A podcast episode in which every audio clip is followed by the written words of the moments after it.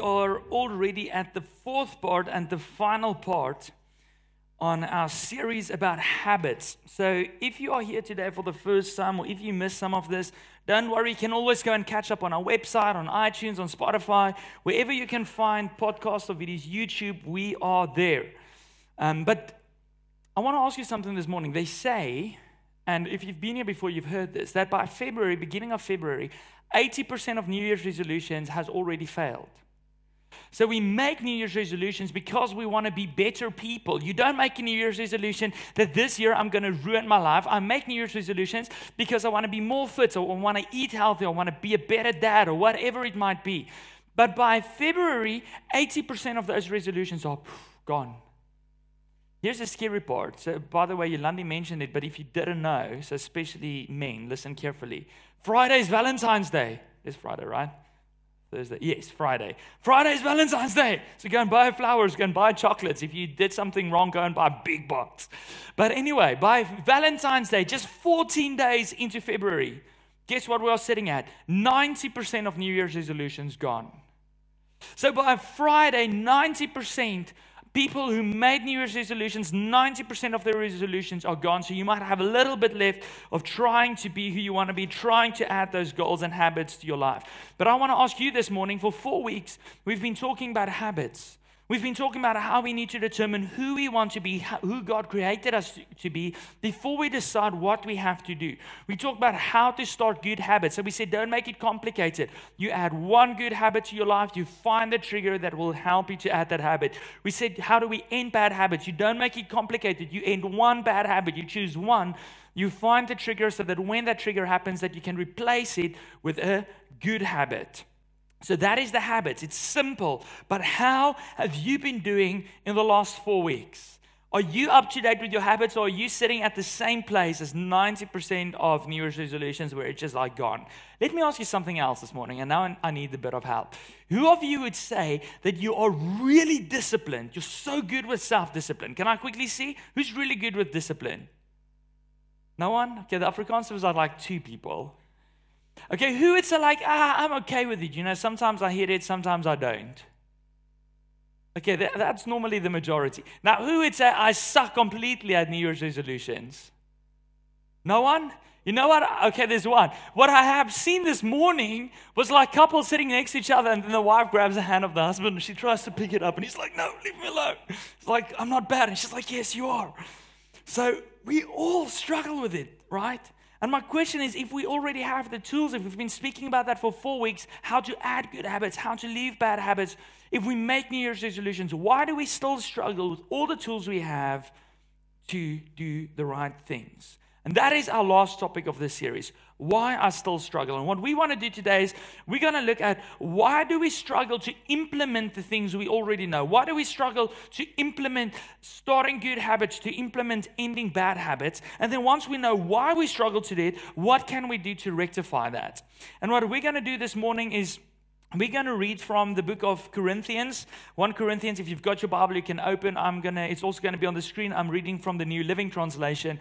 And Paul is kind of talking directly about this problem by using the imagery, by using a metaphor of a race that people would run. So we're going to read from 1 Corinthians 9, verse 24. This is what Paul says. He says, Don't you realize that in a race everyone runs? But only one person gets the prize. So run to win. All athletes are disciplined in their training. They do it to win a prize that will fade away, but we do it for an eternal prize. So I run with purpose in every step. I'm not just shadowboxing. I, what's that word? Help me. I discipline my body like an athlete, training it to do what it should. Otherwise, I fear that after preaching to others, I myself might be disqualified. That's what we're going to read this morning. Guys, so um, the games that Paul is talking about was very familiar to the people living in Corinth. So at that shoe shape that Italy makes, like right at the bottom, there's like this tiny part, and Corinth was located right there. On both sides of the city, there was a port. So this was like a major like back in the day, like a global city. A lot of stuff would come through this imports and exports. There was a bunch of religions, there was a bunch of things going on, and they also had one of the biggest sport events in the world back then. So, back then, the Olympic Games would happen every first year, skip a year, and then happen every third year where the games that Paul is talking about that happened in the city of Corinth was the Isthmian Games, and that would happen on every second and fourth year. So Olympic Games, Isthmian Games, Olympic Games, Isthmian Games. So they kind of rotated. These games were such a big deal that even when Corinth and Athens were at war, the Athenians would get a free pass over the times of the games to come and compete.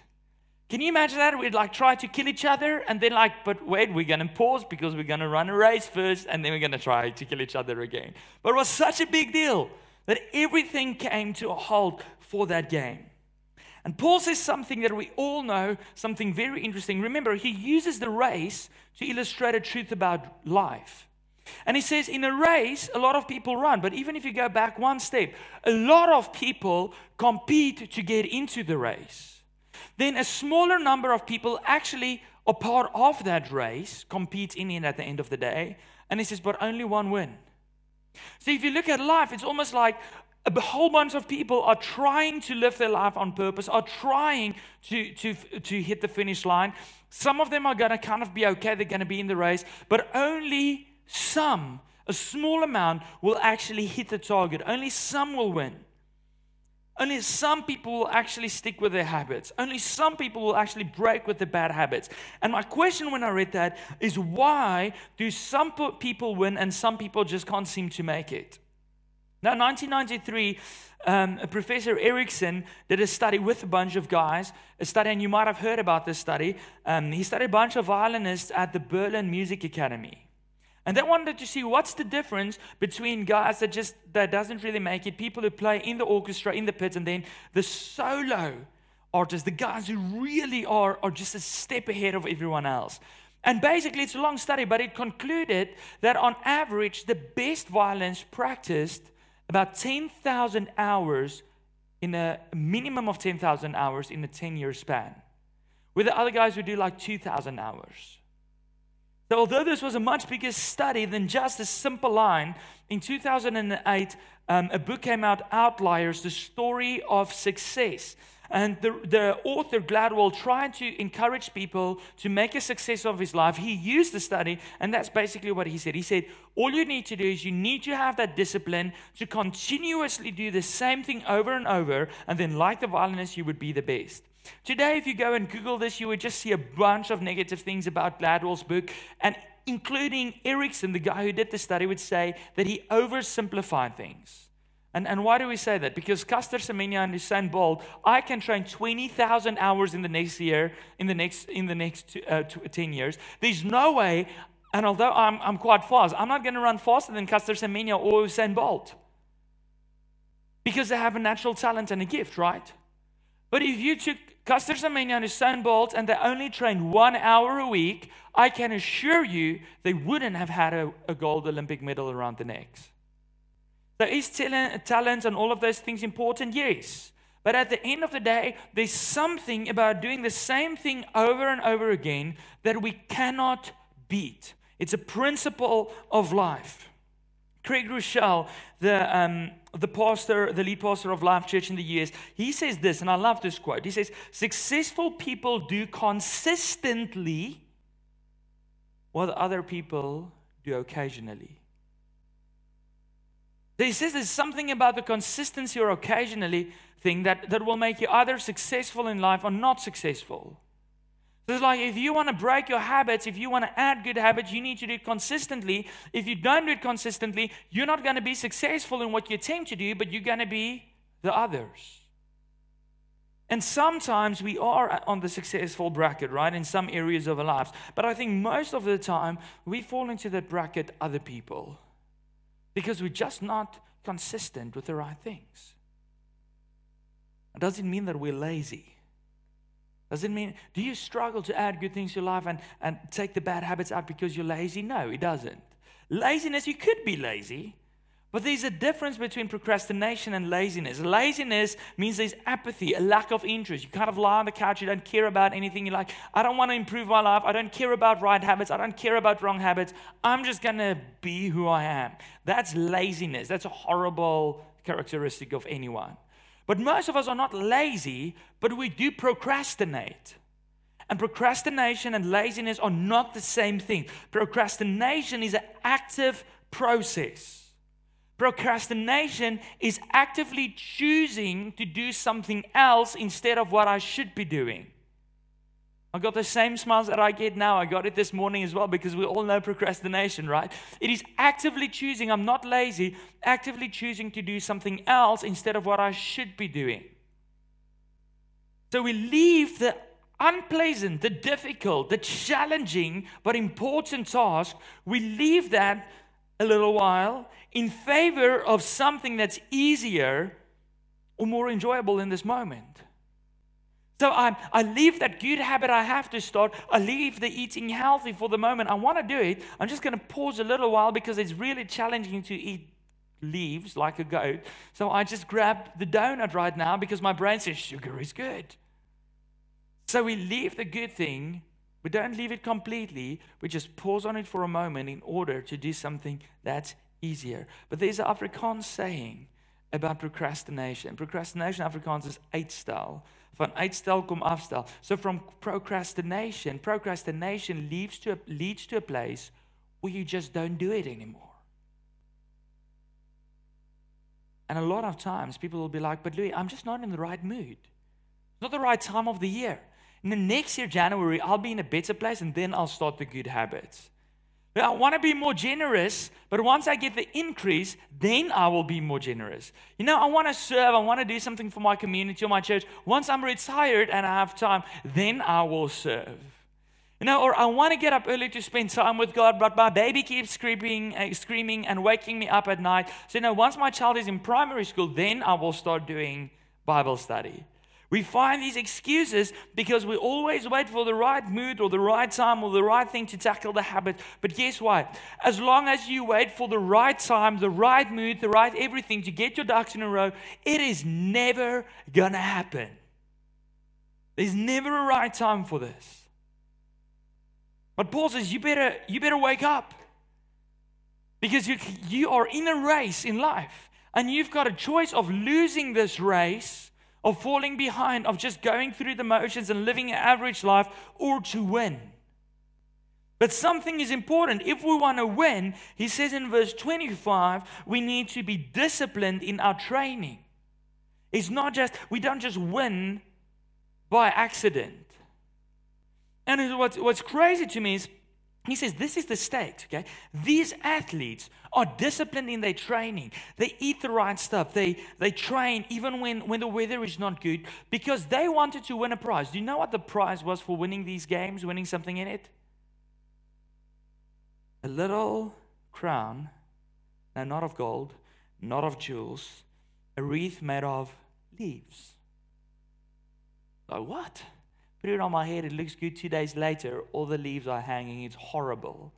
Some historians think and say they might have also earned a hundred drachma, which was about a hundred um, one day wages. So an average worker would get one drachma for a, for a day for its wages, and then times a hundred, that's what they would get. So it's a good amount, but it's not significant. You're not going to be a multimillionaire when you win the games. So they did it for something temporary. They did it for the honor. Do you know how many people we remember? If you go and Google the games, there's like one name that, that's still remembered. So even the honor that they thought like, this is why I'm winning it, even that is temporary. Even that goes to waste. And he says, but the, the, the race of life that we are in, that's not temporary. We are running for something eternal. We're running for something much more. How you're running now determines how your children is going to grow up. How you're running now is going to determine your relationship with God. It's going to determine the life or the death you're going to experience after your life on earth has ended. He says this is about eternity. The stakes are so much higher than they are in sport. And we need to take this seriously. We need to stop procrastination because the stakes are high. So, why do we struggle? Because we procrastinate, even when we have the tools. But what can we do about it? And there's two things we can do.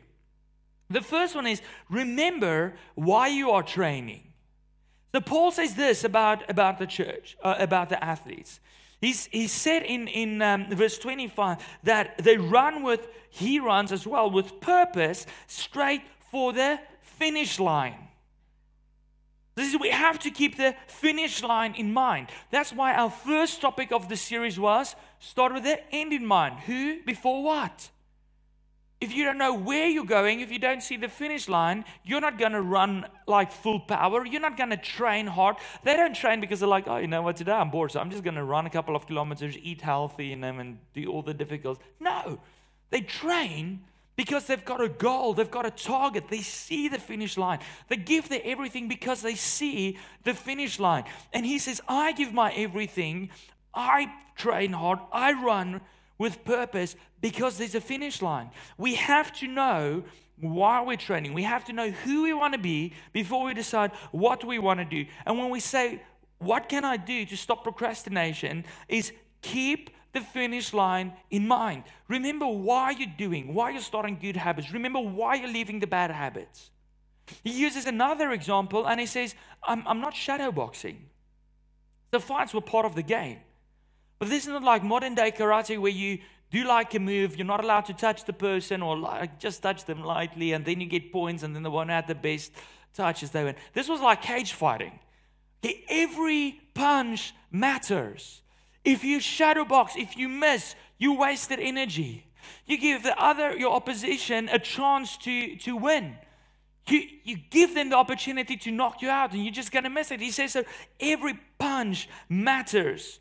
Every step that I take in this, in, in, in this, in, in my race matters. Why? Because at the end of the day, life is essentially the sum of all your habits.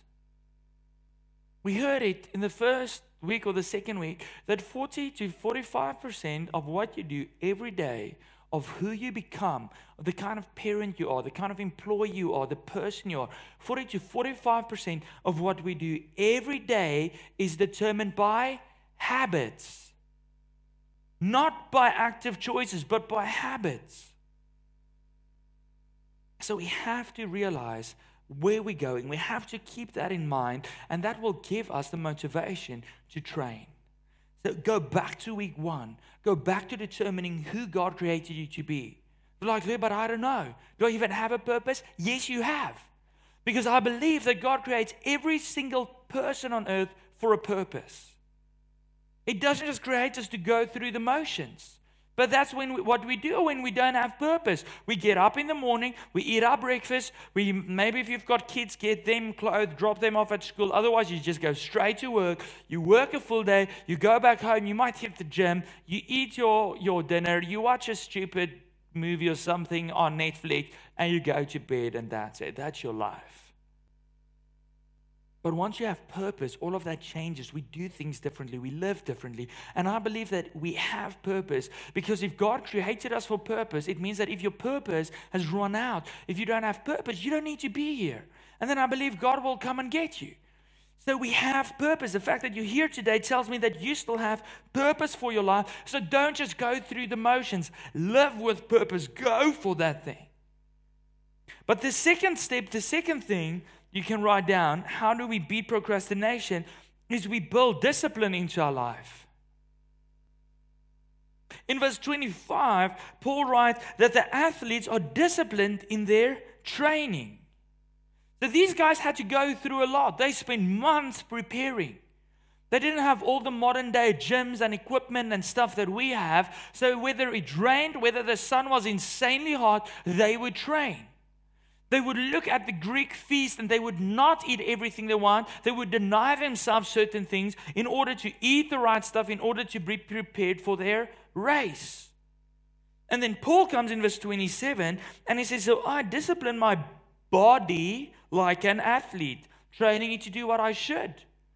He's not just saying, I'm disciplining my soul. It's not just saying, like, you know, I want to live on purpose. I want to know Jesus better. I want to live the purpose He has for my life. So my soul needs to sort its business out. He says, I discipline my body, and it's for a very specific reason. The Greeks believed because of, of Socrates and Plato and those guys that our body is kind of like a jail and your soul is a prisoner of this, of it. So it doesn't matter what's going on in your body because it's about what's inside. Paul is like, no, no, no. God created us a complete human being. Our body is also the temple of God. So I actually, it's not just about what I think or what I believe, it's also what I do with my body. So I have to discipline my body as well. Just like the, just like the athletes. And if you want to know, but, but like Louis, what, what is discipline? This is discipline. Discipline is about consistency. It's doing the right thing over and over and over again. Whether you want to or not, whether you're in the mood or not, whether the weather is right or not, it doesn't matter. You continue to do it like those athletes. You get up every morning. You keep working on your one good habit that you're starting. You keep working on your one bad habit that you're trying to end. Guys, habits don't just appear out of thin air. They don't just come they don't just start because you have the genes for that habit. Habits form because we, we wake up, we do something, continue our day. The next morning we wake up, we do the same thing, we continue our day. The third day it becomes automatic, and finally a habit started because I consistently did the same thing, good or bad, whatever I did, over and over again. Habits are born out of consistency. And this is what Craig Groeschel, that I spoke about a little while ago, said about discipline. He said discipline is about choosing what you want most over what you want now. If you set a goal for yourself to live healthier this year, it is choosing the healthy piece of meat instead of the one with a lot of fat. It's choosing the green leaves instead of the donut. If you set yourself a goal to be more fit, it is choosing to get up and run the kilometer even though the weather is not great or you're feeling tired. If you set yourself a goal to grow closer in your relationship with Jesus, it is choosing that I want that more than I want to sleep in. I want to spend time with God more than I want to, hit my snooze button, so I'm going to do it. So at the end of the day, you have to know where I'm going, and then you can build the discipline in to pick what I want most over what I want now. But life happens, doesn't it? Like, even if I can get over procrastination by keeping my eye on the finish line, remembering who God created me to be, remembering who I want to be. And even when I build the discipline in, here's the problem with discipline, with consistency, is life happens. Outside stuff always has a tendency to interfere with my decision to be consistent. So you made a decision to wake up early to spend time with God. Guess what will happen? Your baby will have a fever and scream through the night. Or you have this discipline, you decided you're going to be consistent, and from now on, I'm going to run a kilometer every morning. So tomorrow you wake up, it's in the middle of summer and it's raining. Like, what's going on? Guys, the chaos and the unpredictability of life makes it difficult for us to stick to disciplines. Not always that we just procrastinate just for the simple reason of it, but life is sometimes tough. Life happens. And that makes it hard. So, what I want to do today is, I didn't just want to give you the theoretical part to say, okay, how do we beat procrastination? We keep our eye on the line and we be consistent. I also want to give you practical tools today to say, how can we remain consistent? And some of this is behavioral researchers that came up with this. So this is not all mine. There's a lot of ideas out there in the world. These are just four of the ones that I think really matters. So if you're like me, I know life is going to happen tomorrow. I'm going to struggle to be consistent because life happens. Here's four things you can do to remain consistent. The first thing is rather reduce the scope than not sticking to your plan. Rather than reduce the scope than not sticking to your plan. What does that mean?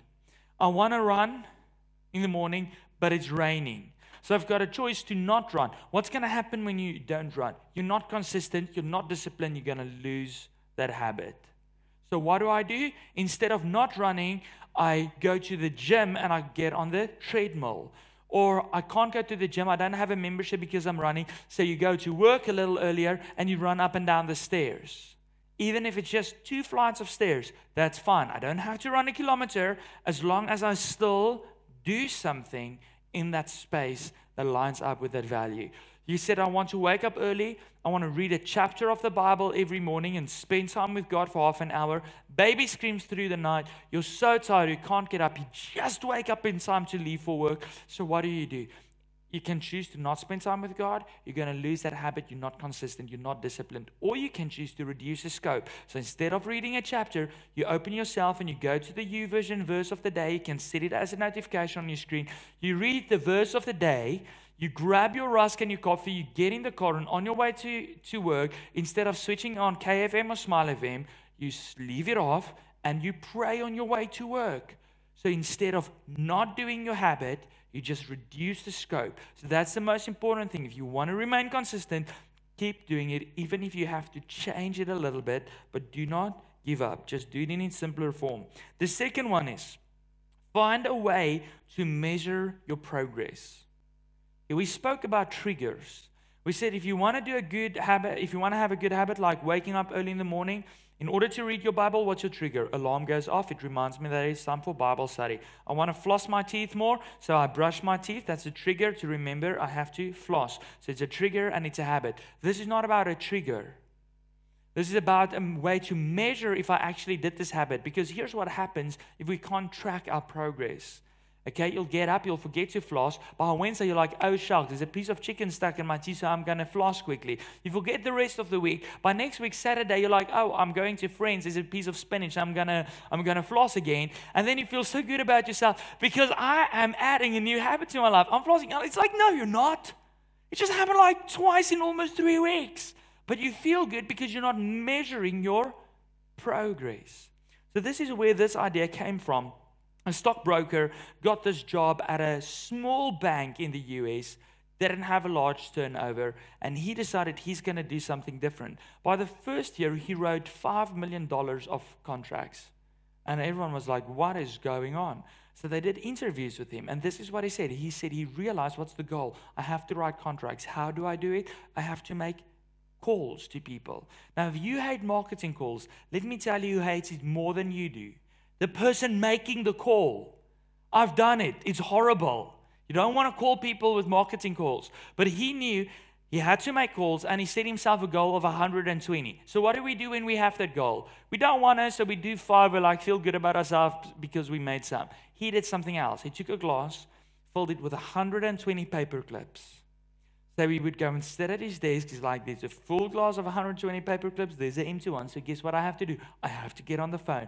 Make the first call, transfer a paper clip. Make the second call, transfer a paper clip. That helped him. He had a way to measure his progress. So every day at 120 calls, he wrote $5 million of contracts that year.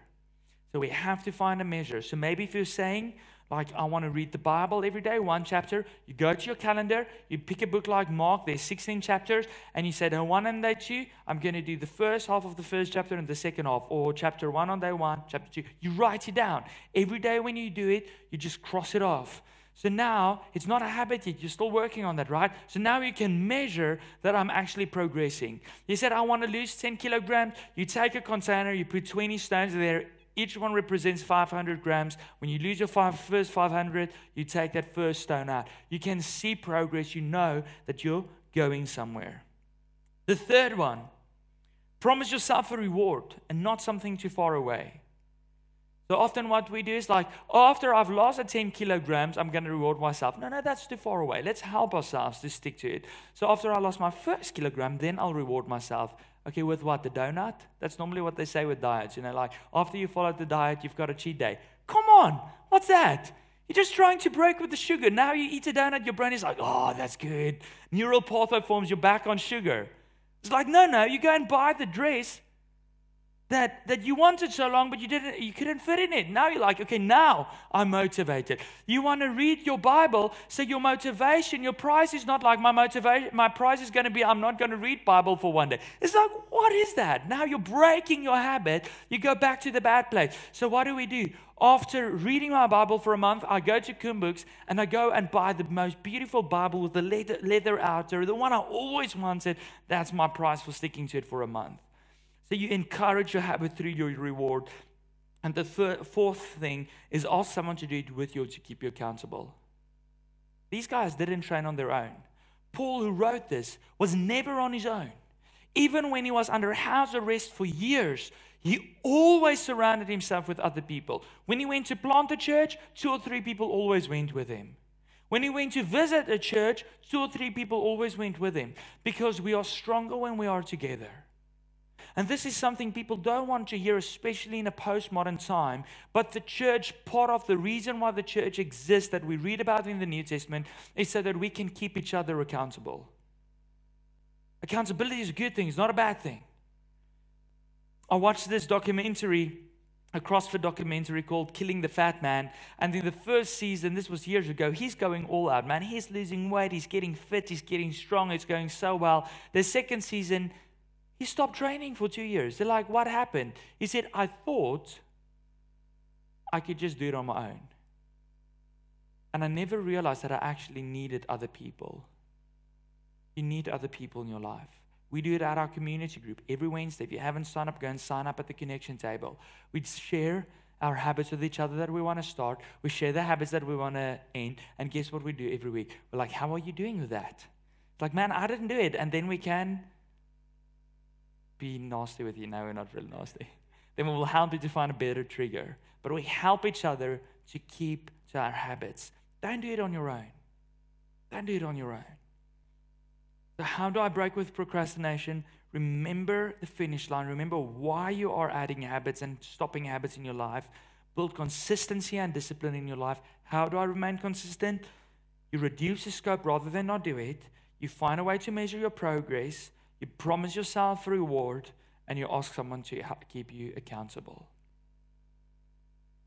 This is the reality of this series. What you repeatedly do ultimately forms the person you are. And Paul knew this. So Paul wrote in verse 27 I don't want to be disqualified from this race. I don't want to miss the purpose that God has for my life because I couldn't stick to a good habit or break a bad habit. I don't want to miss out on the beautiful marriage or the beautiful relationship that God planned for me because I can't add a good habit to my life.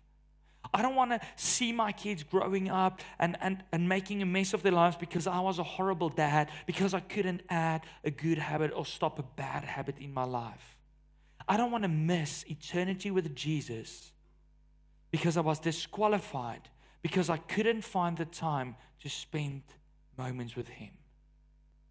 Don't be disqualified because you are becoming someone you never wanted to be because you're not focusing on starting the right habits and ending the wrong habits. Let's run this race. Let's not just run it, but let's run this race of life to win it. Let's pray. Jesus, you know how hard it can be to stay consistent, to keep doing the right things and keep ending the wrong things. But you were the perfect example. And time and time again, you spent time with your Father alone. Time and time again, even when you didn't want to go through the cross, you said, God, I will still remain faithful and disciplined and consistent. And you did it so that we could have life today. I pray, Jesus, that you would teach us what it means to persevere, what it means to remain faithful, what it means to remain consistent. May we run this race of life the way you want us to run it. May we grow closer to you on this journey every step of the way. We pray it in Jesus' name. Amen.